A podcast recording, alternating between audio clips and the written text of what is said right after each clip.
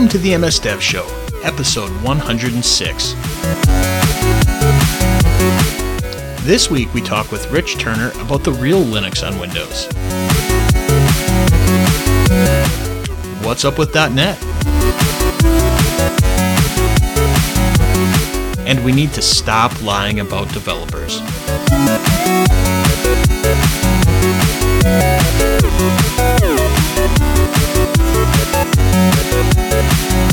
This episode of the MS Dev Show is brought to you by Infragistics, providing tools and solutions to accelerate design, development, insights, and collaboration for any organization.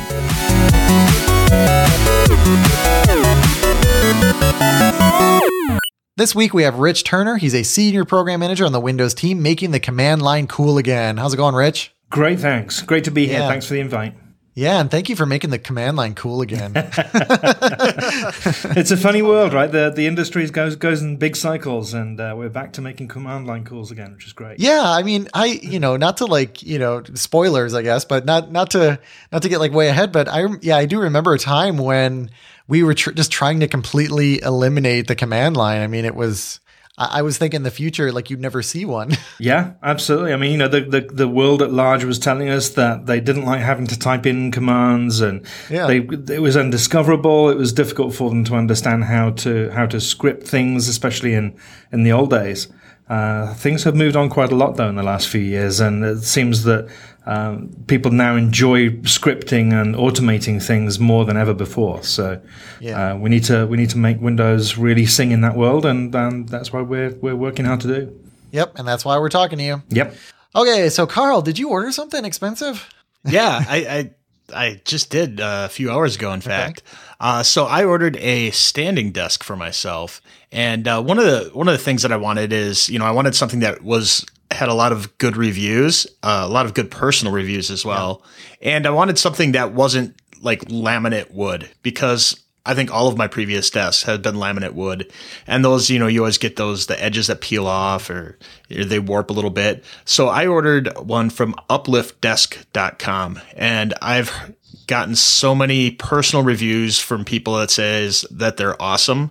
And I ordered mine with a one inch thick bamboo top. Mm-hmm. So if if you go with their wood, the wood's a little bit more expensive, but the bamboo's a bit cheaper. And I like that look anyway, so that's pretty cool.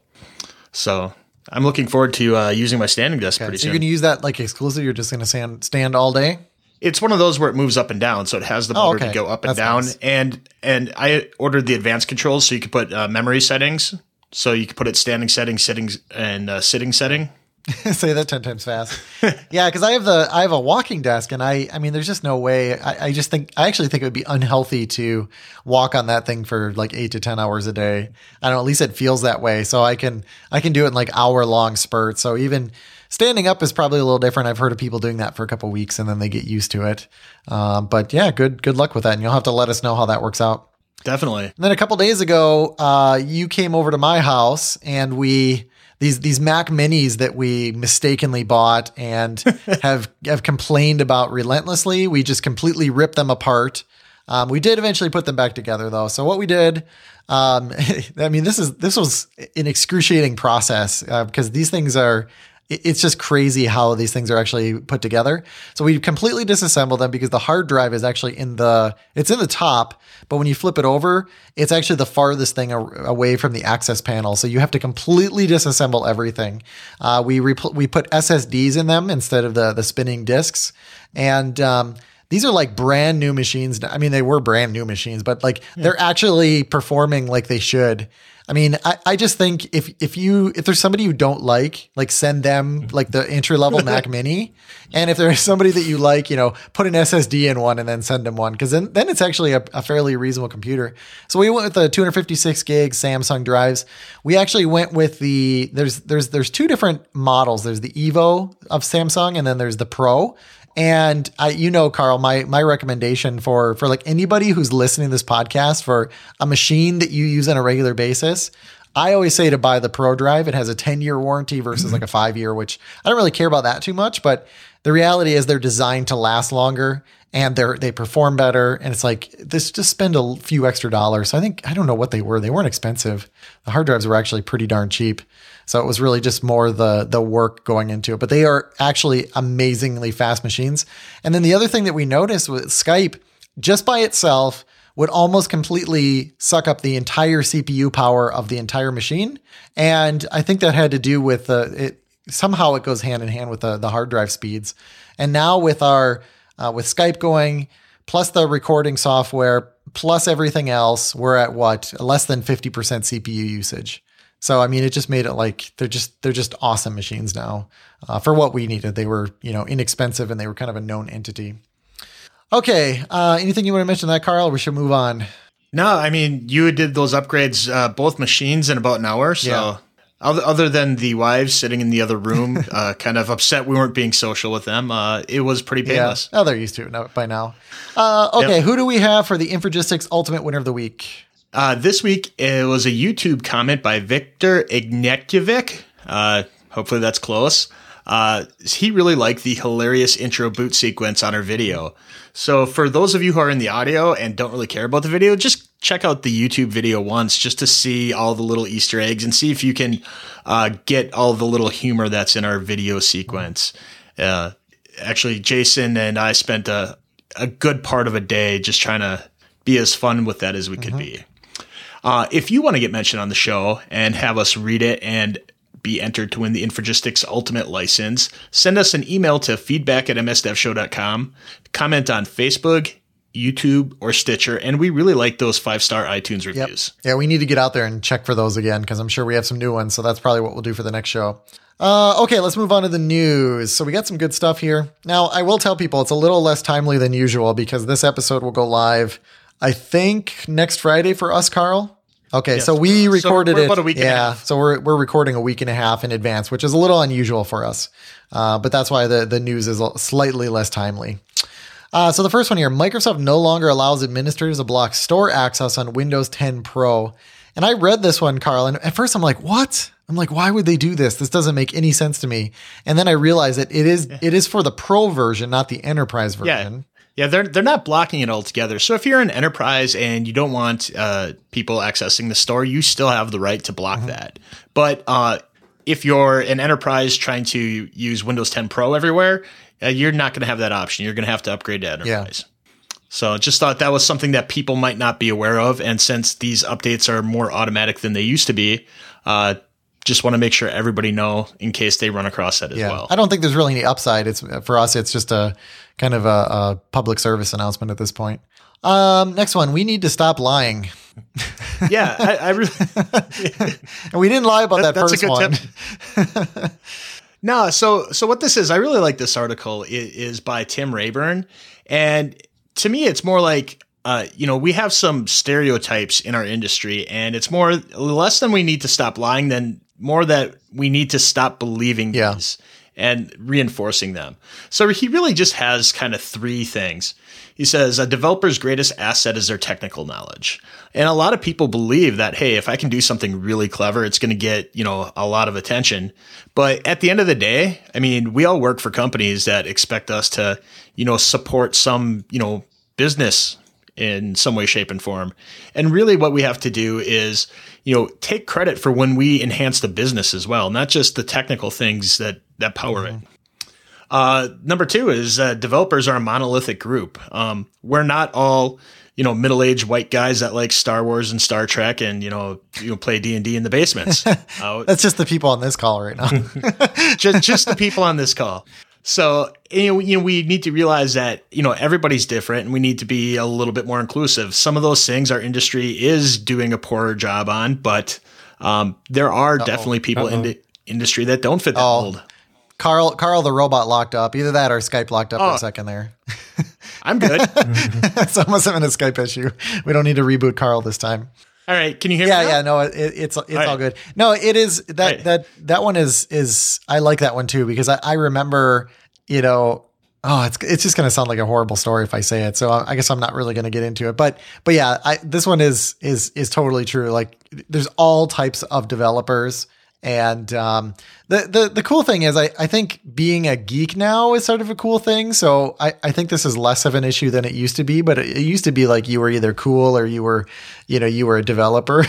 and now I think I think now like people believe that you can be both. But the truth is like you can be you know anything. And yeah, that, that, that was a good one. Did you read number three, Carl, or was that while you were locked up? No, no, I didn't. So the last thing is developers are bad at interpersonal communications, and this is one that all three of us on this call, we you know, we're proof against that. I mean, we're out here communicating, uh, and you know, a lot of us, you know, it's part of our jobs to not just write a lot of email, write documentation, but you know, pitch to our bosses, uh, you know, talk to the CEO level, talk to customers. You have to be good at those communication skills. And, you know, we're not just the guy in the basement that you, you know, you give them a task and you sit there and you code it out for the next week. Actually, yeah, that's a good point. I mean, if you want to see what the perception is, then just watch some movies, right? I remember watching this movie a couple years ago, and yeah, it was the it was the kid in the basement. It's usually a kid, right? Because um, there's some hacker genius and stuff is flying all over the screen. And, Don't forget the hoodie. You have to have the hoodie on. yeah, the hoodie, the hoodie, Yeah. and. uh he actually and somebody will know what this movie is so they you know like just email us and let us know what this movie was unless somebody can think of it. But he actually made a vir- a computer virus that could also infect humans. Um, but you see that all the time just the the stereotypical um, hacker in these shows and it's just it's, i just sit there oh it's just so bad. It's so bad. We need to get over that. Okay anything else you want to mention on that one carl? No, no. Just stop reinforcing these stereotypes. I mean, No, that's a good point. Uh, .NET Core RC2 improvement schedule and roadmap. So I think the biggest takeaway in here, right, is that uh, the availability. So .NET Core and ASP.NET Core 1.0 RTM, which is uh, release to manufacturing, which really we use the acronym more than that, um, which is basically the release, right, uh, will be available by the end of June. Is that what you took away from this, Carl? yeah, it's sitting there in bold. That's all I read, Carl.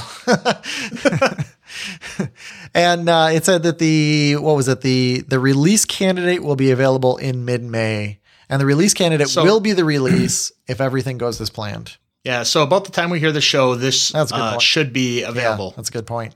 Which is awesome because there's a lot of people waiting for this. I mean, we've talked about this before. I mean, we want them to get it right, so it, you know it takes as much time as it takes. But at the same time, like yeah, I want this to be out so that we can start uh, building really cool stuff on it and see what people build. Okay, from the makers of Siri, Viv. Yeah, so I, I thought this was pretty cool. I saw a ton of articles all at the same time about this. So the development team that worked on Siri, uh, they, you know, essentially got bought out by Apple and that got turned, you know, into built into the iPhone. And then those people left and made something a lot better. Uh, oh, one of the articles I was reading, they were talking about how they just uh, spoke to this app that said, "Hey, I want to buy a pizza," and then it asked for what toppings, and it's you know it asked a bunch of questions back, and they they didn't even really specify a whole lot, and uh, like 40 minutes later, there was four different custom ordered pizzas delivered at the door, and you know being able to take open-ended questions and stitch those together is really one of the things that they're solving that none of the other assistants really have gotten yet. So if what they're saying is, you know, entirely, you know, true for everybody across the board, um, this is a huge step forward into uh, this uh, space. So I have a question that you're probably just not com- not prepared for at all. So I apologize. Probably. But I, I was just thinking about that. Whenever we talk about that conversation, like that's already that already exists in some form or another in like the bot framework. So I guess whenever we we're going to have that topic on the show, but it seems like why aren't those things combined? And maybe they are. Like, is you know if Cortana and the bot framework are combined in any which way? So I, I think that Cortana just kind of evolved before Yeah. then. And, and, and really, when we're talking about those conversations, even with the bot framework, you're talking about something that's like a really bounded task. I mean, like for the examples that we've been shown, they're all like, hey, this is, you know, I'm going to order pizza or I'm going to book a room or blah, blah, blah. What, what this other thing is, is like, being able to understand kind of anything contextually and being Yeah. able to add on to it to really get exactly what you want without having to have you know a bounded script. Well, that's kind of my thought though, is to have have the because the the the bot framework, yeah, right now is is pretty restrictive, but um, I know it can understand some variations of things. But it's like if we can pour all our energy into that, make that so they can understand all these different variations, and then just it's either text or it's voice, like there, you know, just make there be no difference. I don't know. I don't know. Maybe there's stuff going on that I just don't know about, but um, seems like those things should converge at some point. But yeah, so At so Apple point, bought yeah, Siri, we're- and we're what not you, there what yet you didn't bot mention is that they they've com- oh you were breaking up there again, Carl. That's okay. So So, uh, you know, Apple bought Siri and then they completely like, I don't know, they removed functionality and it was just, it's kind of a mess. They haven't added anything to it forever. It's kind of an embarrassment. So I think, uh, these people were just frustrated and felt like, you know, kind of starting over and, and that's good to see. It's good to see that innovation. Okay. So let's move on because what we're really here for is to talk to Rich. Um, so Rich, I guess we should just start out with uh, with you specifically. So, what is your role at Microsoft? I know that I introduced you as a senior program manager, but like, you know, what what do you actually do? Um, so I spend most of my time herding cats, shaving yaks, um, you know, trying to coerce the team into into shipping great stuff. And uh, one of the, it's it's been a very interesting ride for me. I, I I was at Microsoft from 2000 through 2010, Okay. and then I left at the end of 2010 and went out into the real world, where I've been for the last five or six years now uh, working on a variety of startups. I spent time working at HBO and uh, with a variety of clients throughout the US. And uh, I only actually came back into Microsoft about uh, two and a half months ago. Oh, really? Um, and it was specifically to join the team to help build this stuff. That's awesome. Um, because I had I'd gotten to the point at the end of last year I was in the middle of building another startup and was banging my head against the desk and uh, trying to get the Windows command line to do some things that um, it wasn't happy to do. And so I actually reached out to my Twitter stream and said, "Hey, who owns the Windows command line? Who owns the Windows console?" And uh, I got put in touch with someone who I uh, downloaded uh, my thoughts to him on an email. Um, he said, come for lunch, and then revealed to me that the team was actually uh, uh, starting to do some really serious work on the console. okay. And said, hey, we're looking for a PM to come and join us if you're interested. Um, at that point, I hadn't really thought about coming back in, but I was very intrigued. And he said, we got this one other thing as well. and I said, really? I said, you're, you tell me you're bringing back Interix, right? And he said, no, better than that. He said, we have Linux running on Windows. And I said, I can do that in a VM already. I said, what's the big deal? and he said, no, no, no, no, really. This is Linux running on Windows. And I nearly fell off my chair at the time. I was gonna say, like, how long did it take before you actually believed him? oh, it, it took at least an hour of, of some fairly de- fairly serious grilling into what the technology is and how you it works. You can't just drink the Kool Aid. You have to like pour it all over your head. yes, you do. You have to dive in, right? You're, you're swimming around, and baptized in Kool Aid. um, but I mean, I was just completely blown away with what the team were uh, attempting and what the team had, the way that they were approaching it. Um, and was so so excited. And, and he said, "And we're looking for a PM to come and run that as well. And if you if you're interested, you can come in and take both." Yeah. And I was like, "Oh, done." So. so, uh, so four weeks odd later, after a couple of interview loops and so on, um, I, I, I joined the team and have been having an absolute blast ever since. Okay. And that's a good way to honestly, like that's a good way to get hired too. Like it's still kind of a long shot, but it is a good way to get hired. If there's something you're passionate about and you know the person to email at Microsoft, like send them an email. Like I've seen that happen before where um, somebody a few levels above me, they actually got an email from somebody saying like, "You guys should really do this," and they they they just kind of nailed it, right? Or at Yep. least you know it that it looked like they nailed it, and um, you know, so that email got sent out to a whole bunch of people, and they're like, "Oh, does anybody know this guy?" And and we were just like discussing that, and a lot of people are just really impressed by the email. So it's like, you know, guess who's getting an interview? Absolutely. It was such a cool way of doing it instead of sending like attached is my cover letter. Yeah. And I'm super excited, blah, blah, yeah, whatever. There's like, you know, there's a thousand of you, you know, unfortunately. Um, that's just, that's just the way it is. So that, that's just a cool way to get in. Just come in with your. Passion. Absolutely. I mean, I mean genuinely, I, I, in January, I wasn't at the time angling to come back in in any way. I was Yeah. deep in the middle of trying to build another startup, which is which is now on the back burner, of course. But um, we're, we're building cool stuff here as well. And you know, to your point, I've seen many, many people come into Microsoft. Uh, in the di- in the distant past, as well as more recently as well, who are all brought in because they um, they were passionate in the community. They would, you know, develop, they would uh, um, deliver talks. They would speak at conferences. They'd write books or articles or whatever, or just hang out on Stack Overflow and answer questions.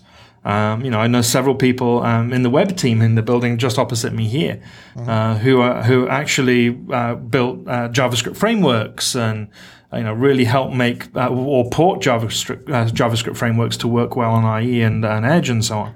Um, and a lot of those people also had an opportunity to come in, which is uh, which is exciting for some. Yeah.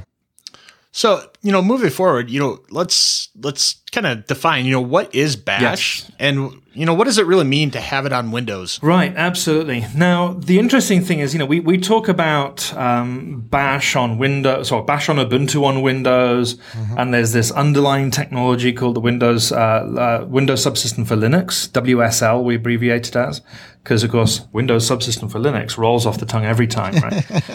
Service Pack 2. exactly yes um, but essentially what we what we what we were hearing from the community and this is really what uh, what what impressed me about this team was if you remember back in the very early days of Windows 10 um, Microsoft opened up a bunch of user voice forums to collect user submitted feedback about what do you think of X? And one of the questions was, what do you think of the console, the command line? What would you like to see happen?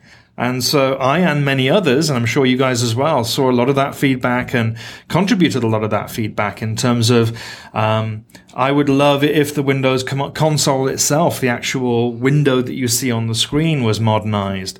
And wouldn't it be lovely if we had proper, proper copy and paste? And wouldn't it be awesome if it had transparency and all these asks?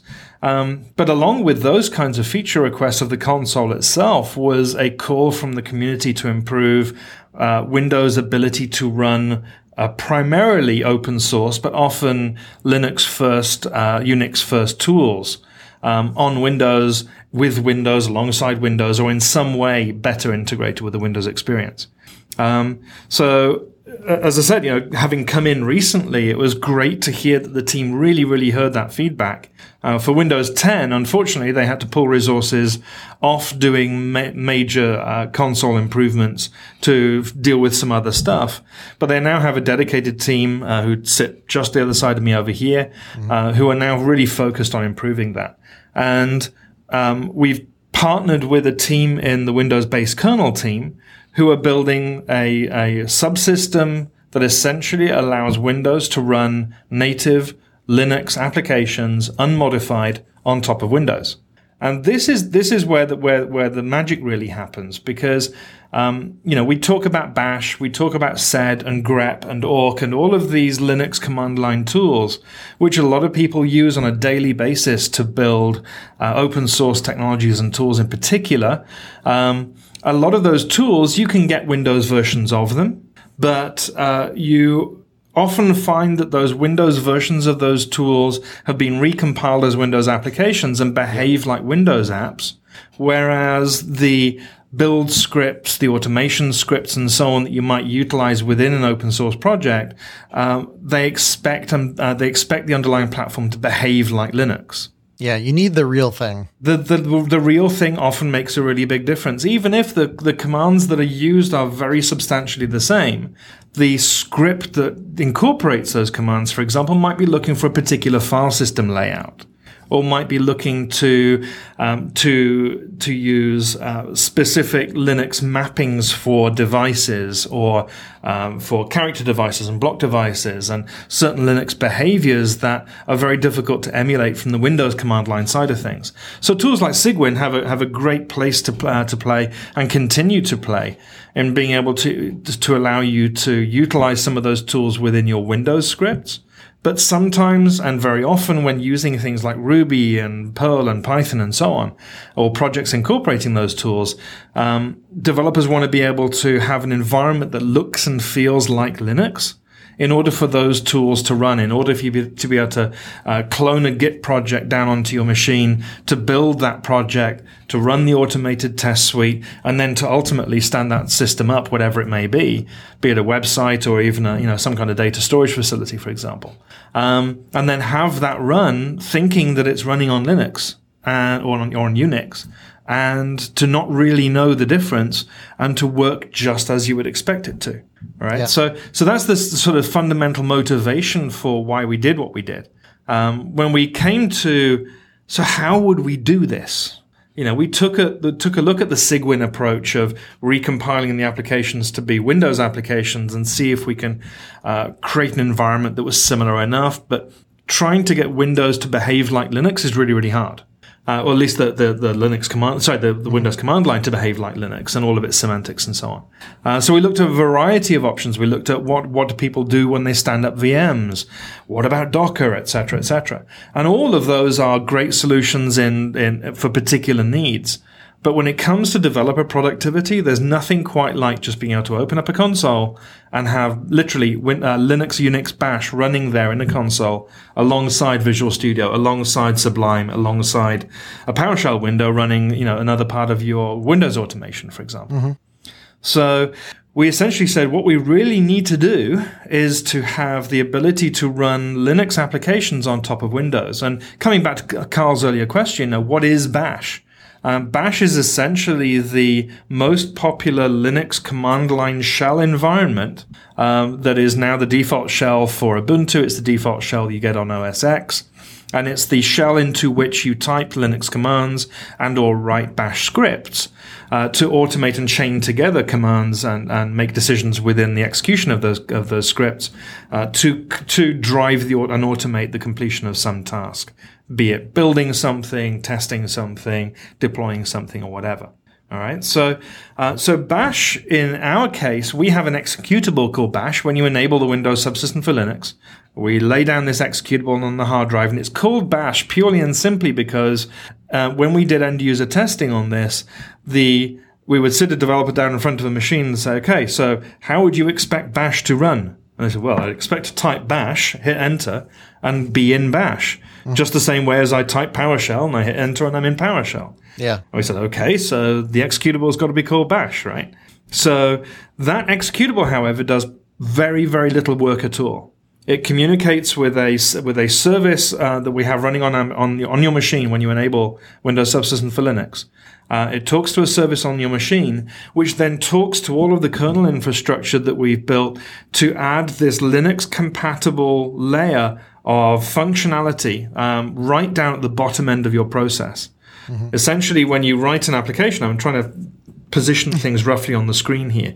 Yeah. But when you run, write an application, your code sits here up at the top.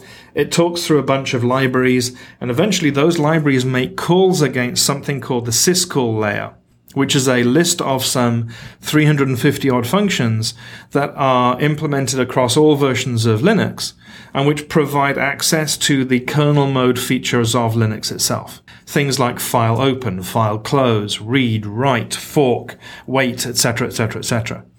Um, these are all fairly well defined. There's a there's a, a Linux spec for how these uh, sys, what these syscalls look like, what their input parameters are, what their behaviors are, and what their return values are. Um, and that allows you to essentially uh, to build applications on top of it. It's a fairly stable API. It doesn't get changed that often, although it does get new functions added to it sometimes. So essentially, that's where we began. We started building out this syscall layer, plus the necessary infrastructure to allow us to stand up very lightweight processes so that we could mimic fork and so on. Mm-hmm. Um, and into those lightweight processes, we then load up your code, your code's dependencies in terms of what other libraries, etc., it might need to incorporate, and then we we uh, attach essentially the syscall layer at the bottom end and bind everything together, and then run your code as literally as if it was running on Linux. And when your code make calls through the library down to the syscall layer, we then broker that into our kernel mode implementation of Windows Subsystem for Linux, which doesn't actually contain any Linux code, so it's kind of an awkward name to call it. um, but it, but unfortunately, the Windows Subsystem for running running Linux compatible applications was just getting too long a product name, so we truncated it to Windows Subsystem for Linux. And that basically int- takes those syscalls and, and re-implements them within the NT kernel. Mm-hmm. So when you say file open, uh, the syscall, uh, the, the Linux or, or uh, syscall uh, function, when you say open a file, it actually uses the Windows kernel file open. When you say open up a socket on the TCP connection, it talks through NDIS and talks to the Windows networking stack. When you say write this character out to the screen, it actually uses the Windows console command line infrastructure. So it's actually translating those syscalls into Windows kernel cores. Uh, and that essentially allows us then to run uh, any unmodified uh, command line Linux binary on top of this Windows subsystem for Linux um, without breaking anything and behaving in a way that makes that uh, calling application think that it's actually running on Linux itself. Yeah, and then to the user, it just it appears as magic. It appears as magic. Yeah, Yep. absolutely. Infragistics Ultimate UX and UI tools and enterprise mobility solutions, Share Plus and Report Plus, enable high performance apps on any device, faster data insights, simplified collaboration, and market leading security, all backed by comprehensive support. With Infragistics Ultimate UX and UI Development Toolkit, you can ensure mission critical applications delivering a superior user experience on the desktop, web, and native device environments for iOS and Android. With the latest BI tools, wow your users with dashboards providing the data insights that they need when and where they need it, all at a low total cost of ownership. Try it today. Download a free trial at Infragistics.com and follow them for the latest updates in UX and UI development, reporting, and collaboration at Infragistics on Twitter. And remember, each week, if we pick your comment on the show, you will get a free copy of Infragistics Ultimate UX and UI toolset. And then you mentioned Cygwin before, so um, you know, does Cygwin still have a place then, or if I have it installed, should I just uninstall it and throw it away? No, Cygwin still has a great place in this story. I mean, one of the things that we're making very clear is that our primary goal, our primary objective with WSL and, and with Bash on Windows, Bash and Ubuntu on Windows, is to create an environment that looks, feels, and operates as much like Linux as we can. So that as a developer, you can have uh, source code open in Visual Studio. You can be coding in VS because it might have the tools that you utilize. It might have the integration with your build environment, whatever that needs are. Or you might be using Visual Studio Code or some other Windows based editor on the Windows GUI, which you use because you've got line of business applications running and productivity apps and so on. And you can work on your code and your, your, your scripts and so on within Windows. But then when you come to run them, you just open up a bash prompt and you run them from within bash. Mm-hmm. Now, when you run your code, your script and so on, your applications within bash, it is literally thinks it's running on Linux itself. And in fact, to the degree that you can't right now at least invoke Windows applications from within bash. Okay. Yeah, So you can't call Notepad, you can't call DIR, you can't call uh, the Windows Echo or any of any of those Windows uh, uh, executables. You can't call them from within Bash. And in the same way, if you're in PowerShell, you can't call Bash applications from PowerShell right now. You can invoke Bash and pass it a script that you might want it to run, and it will run that script, but you can't get the output right now. We're looking at some of those scenarios for future versions, but uh, right now there's no real process interop between the Windows world and the Bash world. So where does Cygwin fit in? Well, Cygwin fits in if you've got, for example, tools and tool sets and scripts where you might want to use a bash script and actually run it in Windows itself. And then to have code paths within your script that say, hey, if I'm running on Windows, then go and call regedit and uh, modify the registry in this way. Or if I'm running on Windows, expect my files to be in these particular locations. But if I'm on Linux, then expect them to be somewhere else. Um, so Cygwin is still a great tool for you to be able to drive um, to drive automation of processes within the Windows side of the world, but using a Bash-like script.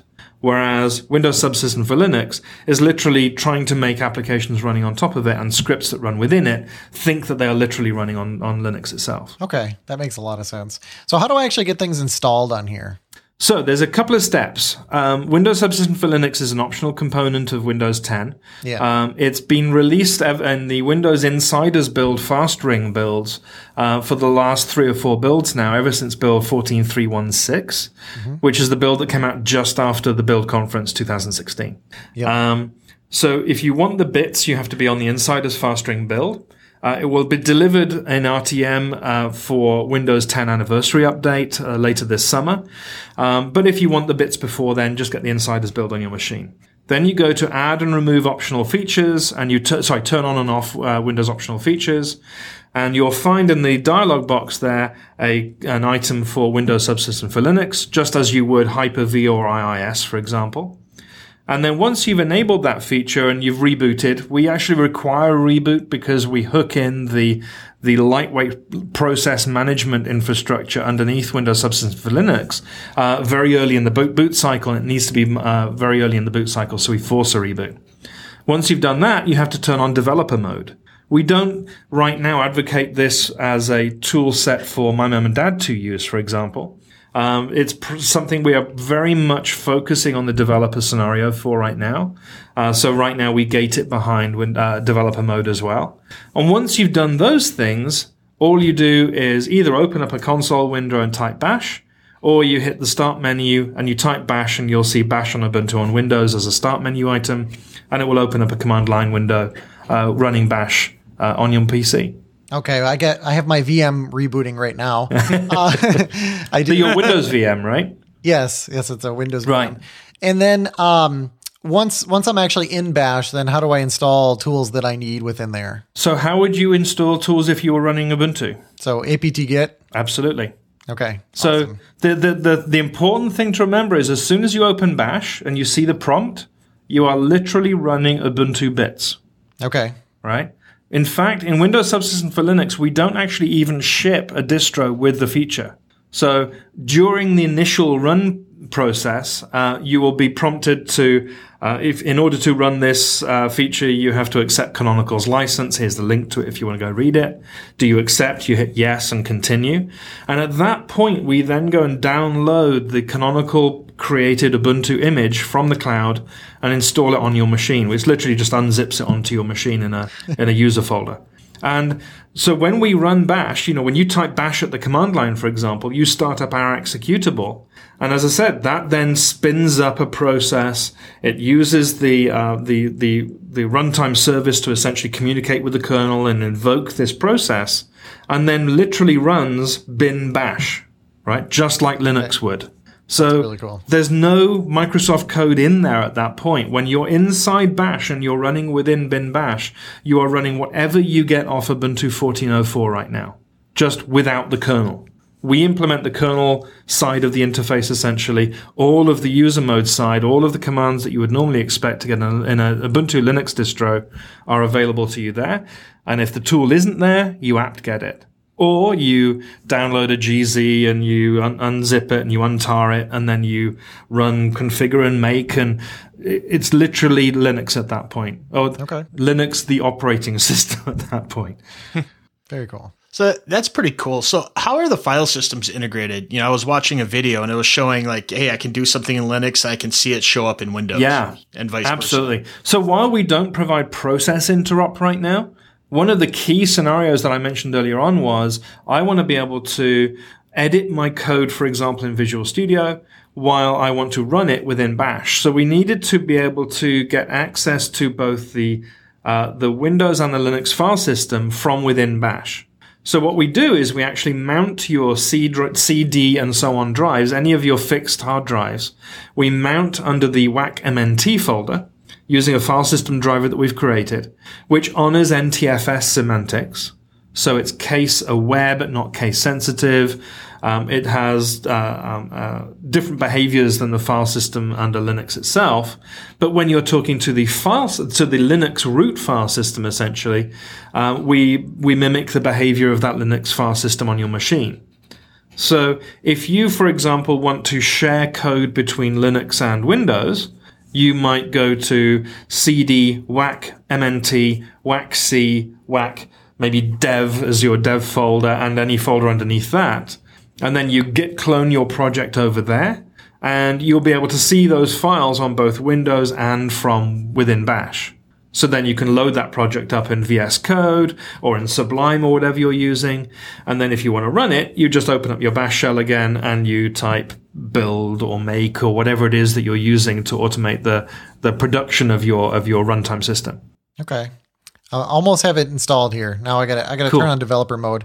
But while I'm doing that, um, so what about the what about the IP address? I mean, just thinking through networking, like it gets it gets weird with like virtual machines. It does. I mean, in this case, I mean, are they? How does that work? Because they're they're the same machine. Do they- does everything get along? Are there any issues there?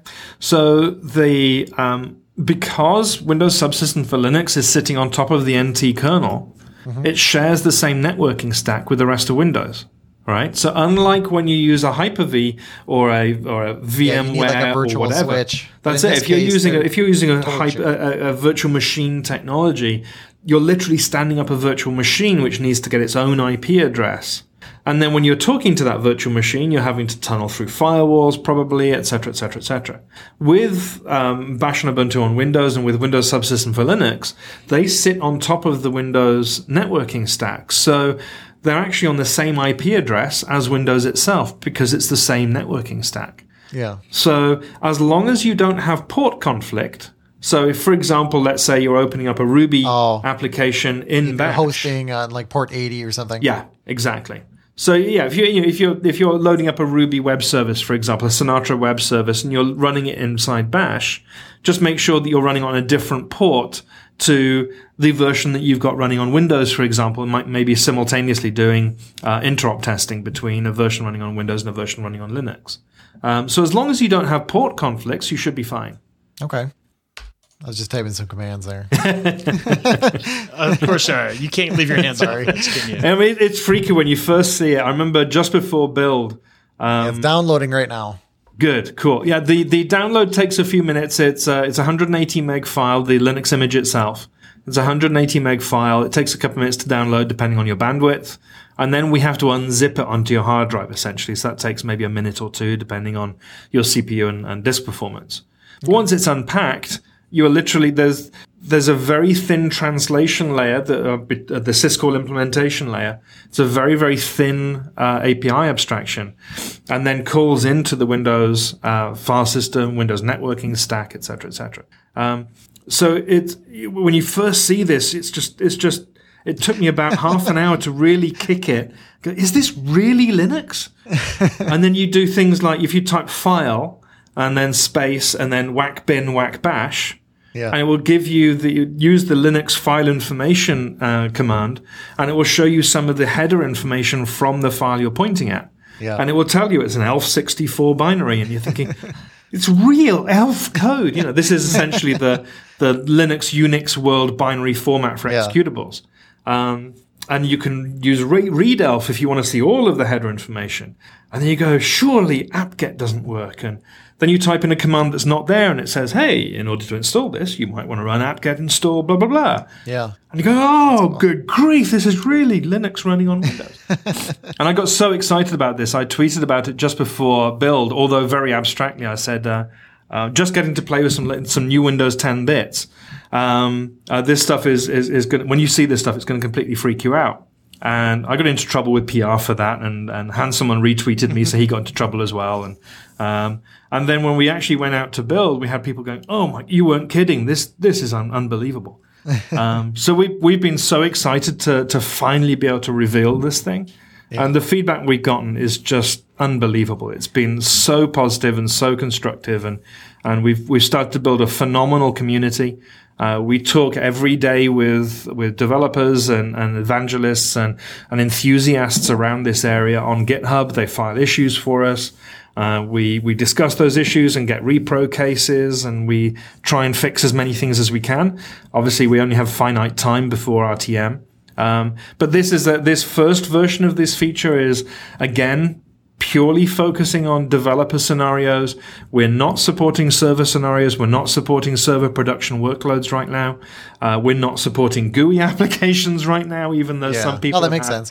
Yeah, I was going to ask about that. containers. I mean, Yeah. so like a server workload. So does that work, or you know, is it does it work and it's not recommended, or does it just not work? So right now, Docker Engine doesn't work. Um, Docker Client, we've just got it working internally here. We're desperately trying to ship the fixes out uh, through the build pipeline so they can show up in RTM.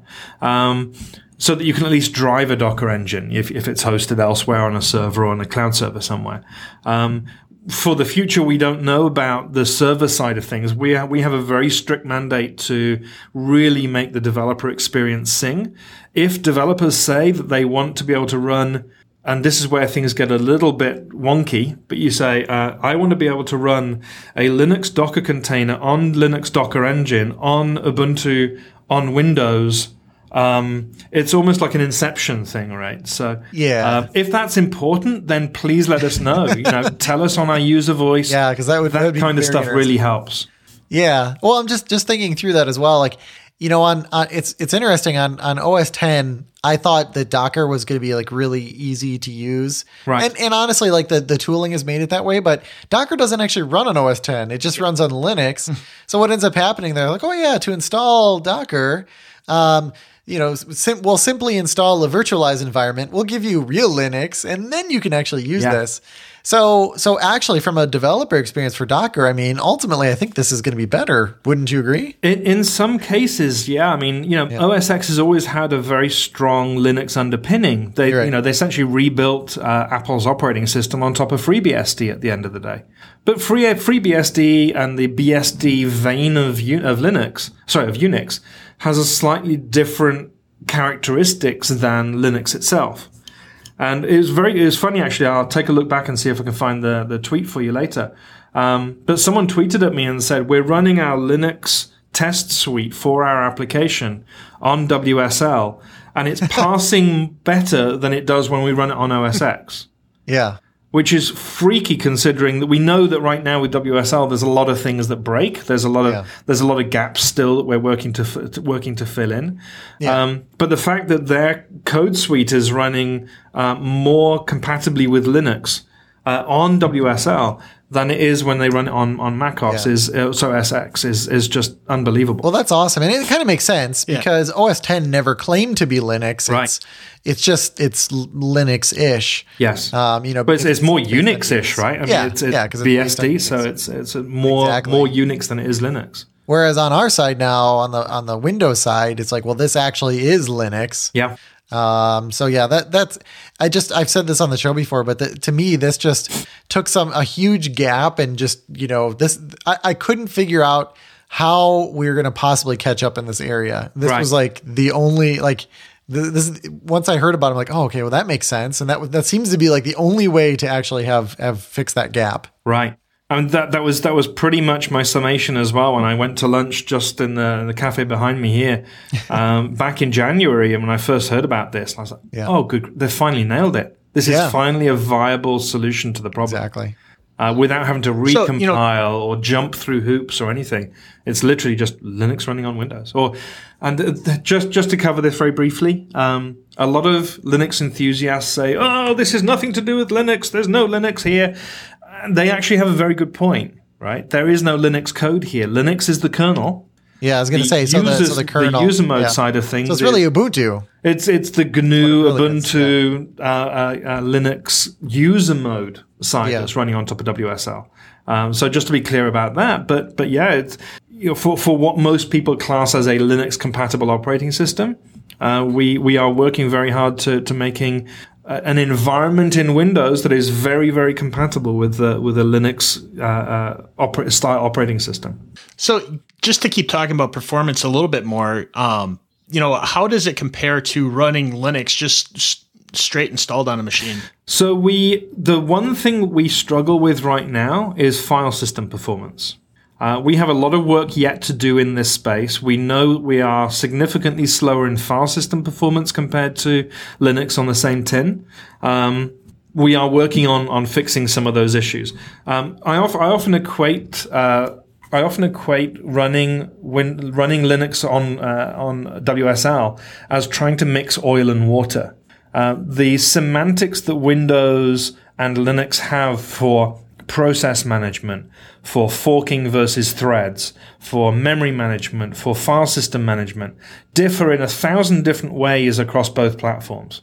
And uh, the way that file system operations work on Linux are very different to Windows. And right now we're trying to mix oil and water. We're trying to mix those very different mindsets and expectations around how file systems should work versus how, um, oh, sorry, work on Linux as they work versus how they work on Windows. So we're doing a ton of work in that space. We should have a, f- a few big improvements coming for RTM.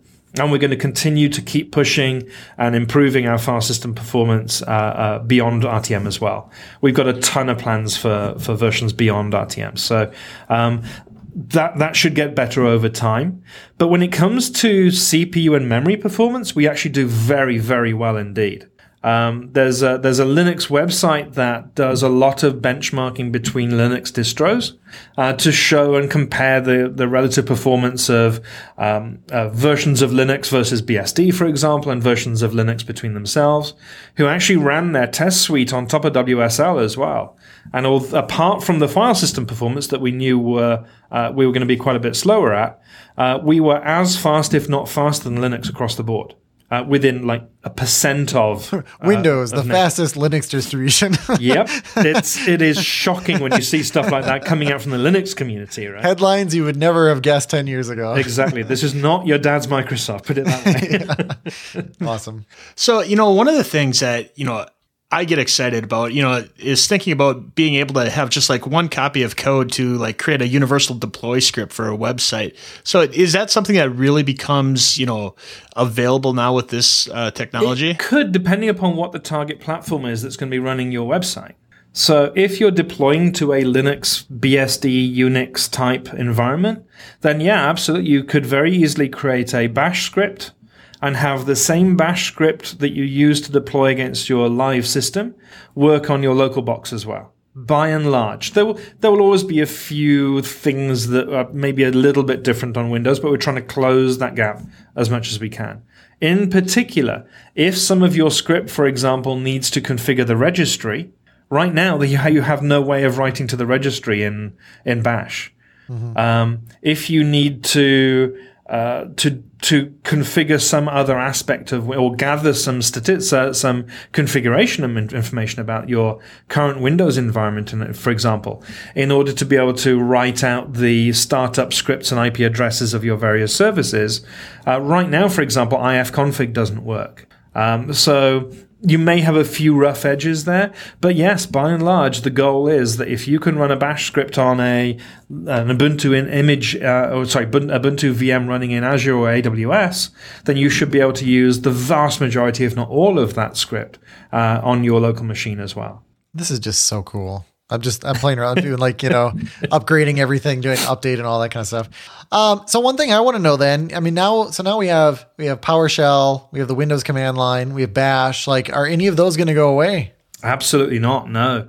Uh, I mean, PowerShell is a phenomenally powerful tool right. with deep tendrils all the way down through Windows, through SQL, through Exchange, through SMS, through through all of these Microsoft technologies, and also up into um, a variety of third-party uh, applications and systems as well. So PowerShell, if you're going to be automating and administering a Windows environment, then PowerShell is still absolutely your first-class uh, uh, uh, scripting facility for doing just that. Um, the bash side of things is more for providing cross-platform capabilities right now in that you have if you can if you can drive the build uh, unit testing and deployment of your production system for example that might target windows and and bash um, sorry windows and, and linux then bash might be a very good way to do that the one challenge we have right now is that because for version one of, of WSL, we're only going to be available on client desktop SKUs, it means that there won't be a bash on Windows Server right now. Okay. Okay, that's so, to be one of my questions. Yeah, right. So you know, this is this is something we hear a lot from the community. I had two emails just this morning asking exactly the same question. Uh, right now, uh, we're not shipping Windows Subsystem for Linux on Windows Server, primarily, quite frankly, because we're not yet done enough with this thing. Uh, it's not the syscall implementations that we have built thus far um, are great, but we have more work to do to improve them yet. Uh, plus, we need to add a bunch more syscalls to be able to support a much broader range of scenarios before we could let it go anywhere near a server. Yeah. Um, and we're not sure what that means, right? I mean, when would you want to run um, a, a Ruby application on Windows versus run it on full Ubuntu? Would right. that ever make sense? Does it or doesn't it? And we don't know yet. We simply don't yeah. know. So if it's important to you, please tell us. Uh, reach out to me directly or on our user voice page or file a bug on GitHub if you prefer. Um, but for features that others might vote up, we generally point people at user voice for now. Um, but it's an important scenario we need to consider for the future. It's just not something we could do in, in V1. Yeah. No, I like that. You say, what is, you know, why would you do that? Is kind of the fault. There's probably a nicer way to ask it, but Yeah. yeah. Then because because right away I'm like, well, is this going to come to server? That'd be cool. But I guess yeah, I didn't really think about why. I mean, the only thing I can think of is is actually just having some kind of scripting for setting things up. But yeah, if you're going to run Docker or something, it seems a little silly. Right, and, and, th- there's the question, right? So, Yeah. so if you're going to run Linux workloads in the future, do you want to run them on WSL, on a VM on Windows, and a VM on Ubuntu, in Docker on Windows, and Docker in Ubuntu? And there's so many uh, uh, options available to us now, and they it's a continuum, right? There's never the one true answer Yeah. there's well there's all these different things that you can consider and depending upon where you sit on that sliding scale d- depend determines where you fall into that Yeah. you know set of subcategories essentially Yeah. Yo, dog, I heard you like Linux. yeah uh, so anything else you want to share or, uh, you know, anything that's, uh, that's on sort of the immediate roadmap that you can share either? So we have been doing a ton of work. Thank you so much to our community. If any of you are listening, uh, we really, really appreciate it. Uh, the feedback, as I said, we've gotten through uh, through uh, GitHub. The feedback I get daily through Twitter and email and so on is phenomenal. Keep it coming. Keep kicking the tires on this thing. Let us know what works and what, what importantly, what doesn't, because that helps us prioritize mm-hmm. what we fix next. Right. As I said, this first version is going to be rough around the edges. It, it is going to have gaps. We're very, very clear and open about that. But we are very committed. We have a sizable team working on filling out our, our syscall implementation layer and making the environment in which this stuff runs more and more and more stable over time. Uh, We'll be improving that over time, but we can improve it better with your feedback. So please keep it coming back. Thank you for what you've done so far. Please keep letting us know. Uh, we can't wait to hear what you guys get up with, to with this. Um, and for anyone that hasn't tried it yet, please give it a try. Uh, it's available in Windows Fast Build, uh, Fast Ring builds now, and the win- on the Insiders program, and it'll be available in uh, Windows Update. Sorry, the anniversary update uh, coming this summer for everyone else. Yeah, it who- took me about five minutes to get it installed on a, Yeah. on a fast ring machine. Yeah, it, I mean, it's not a massive download. It's only 180 odd meg. It, it takes up a total of probably about 200 meg on your hard drive, uh, which by today's hard drive standards is, as you mentioned earlier, when you're in your Mac section, That's a rounding error. it's it's a rounding error. It's it's Yeah. less than my temp drive is right now.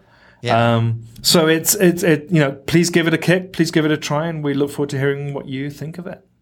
Very cool. Okay, so Carl, what do you have for your dev tip of the week? You only have one, right? Oh, I just saw the one get crossed off. Okay, so you narrowed it down. Yep. Yep. So uh, I know a lot of developers are running on Macs, and you know it's kind of timely talking today about but there's Windows no and there's Linux. no you know, there's it's no Bash. Or actually, there's Bash. There's no Linux subsystem on on OS 10 though. No, there is no so Linux now is a better time or a good time to switch over to Windows. yeah.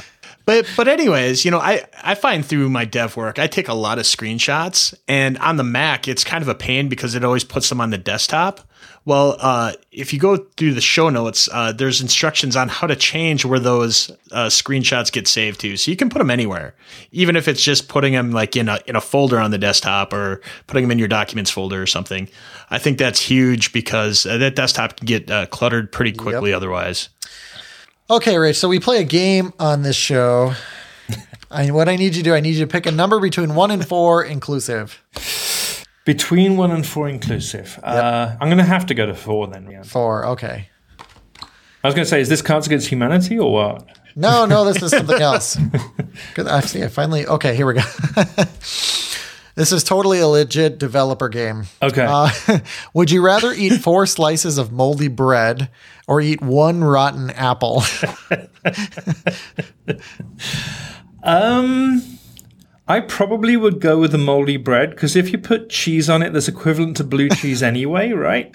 So it'd like it'd be, it'd be like a blue cheese sandwich. So I can get away with that. Moldy apple, not so sure. yeah, and I think the texture of the apple, Yeah, exactly. the texture would. You, you remember the eight-year-old's joke, right? What's worse than finding a, an- um, a maggot in your apple? What? Finding half a maggot in your apple. I love it. Okay, Carl, pick a number.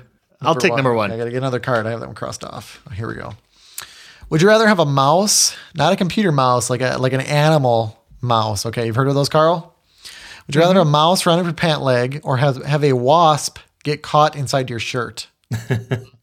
Uh, the mouse, no question. Uh, because uh, mice tend, you know, if you're all right, you know, they'll leave you alone. A wasp, those are pretty easy to Yeah, get I think the mouse is going to be as you know perturbed as you if it's in your pant leg. Um, yeah, Yeah, and mice tend to be vegetarian, right? uh, yeah, I think so. Uh, things like ferrets, however, are a totally different ballgame. Okay, Literally. okay. Did you? That was entirely unplanned. That was just slip of the tongue. Sorry about that. and with that, that's the end of our show. Okay, so where can people find you if they Um, want more of your awesome humor? So, uh, I try and keep the humor vaguely under control. I have a personal uh, a personal Twitter Twitter account called Bitcrazed. Okay. Um, but my my sort of work related tweeting all happens at Rich Turn underscore ms. Okay. Um, and then we have a variety of places you can find us online for questions and asks and feature ideas and so on for Bash. Uh, I'll provide those for you to put in the in the show notes as well, uh, rather than read them out here and everyone forget. Yeah, I love that. Is so cool. The the bit crazed Yes. because it has sort of a dual meaning. That's really cool. Yes, it does. Absolutely. I created it many years ago when I first moved over here, actually, and having had to move people to different email servers every time I move country or move company or whatever was just a nightmare. So I just bought Bitcrazed and I, I live there. Oh, that's so cool. And Carl, where can people find you? you can find me on Twitter at You can find me Schweitzer. at ytechie.com or on Twitter at twitter.com slash ytechie. So, Rich, thank you so much for coming on the show and teaching us about Bash and helping me get it up and running. It is so cool. Um, this is just really exciting. Thanks ever so much for the chance to come on, guys. I look forward to maybe returning in a few months' time, and we'll we'll maybe talk about what's happened at RTM and then uh, what we're doing beyond that as well. You are welcome back anytime. Thank you. Fantastic. Thanks for having me.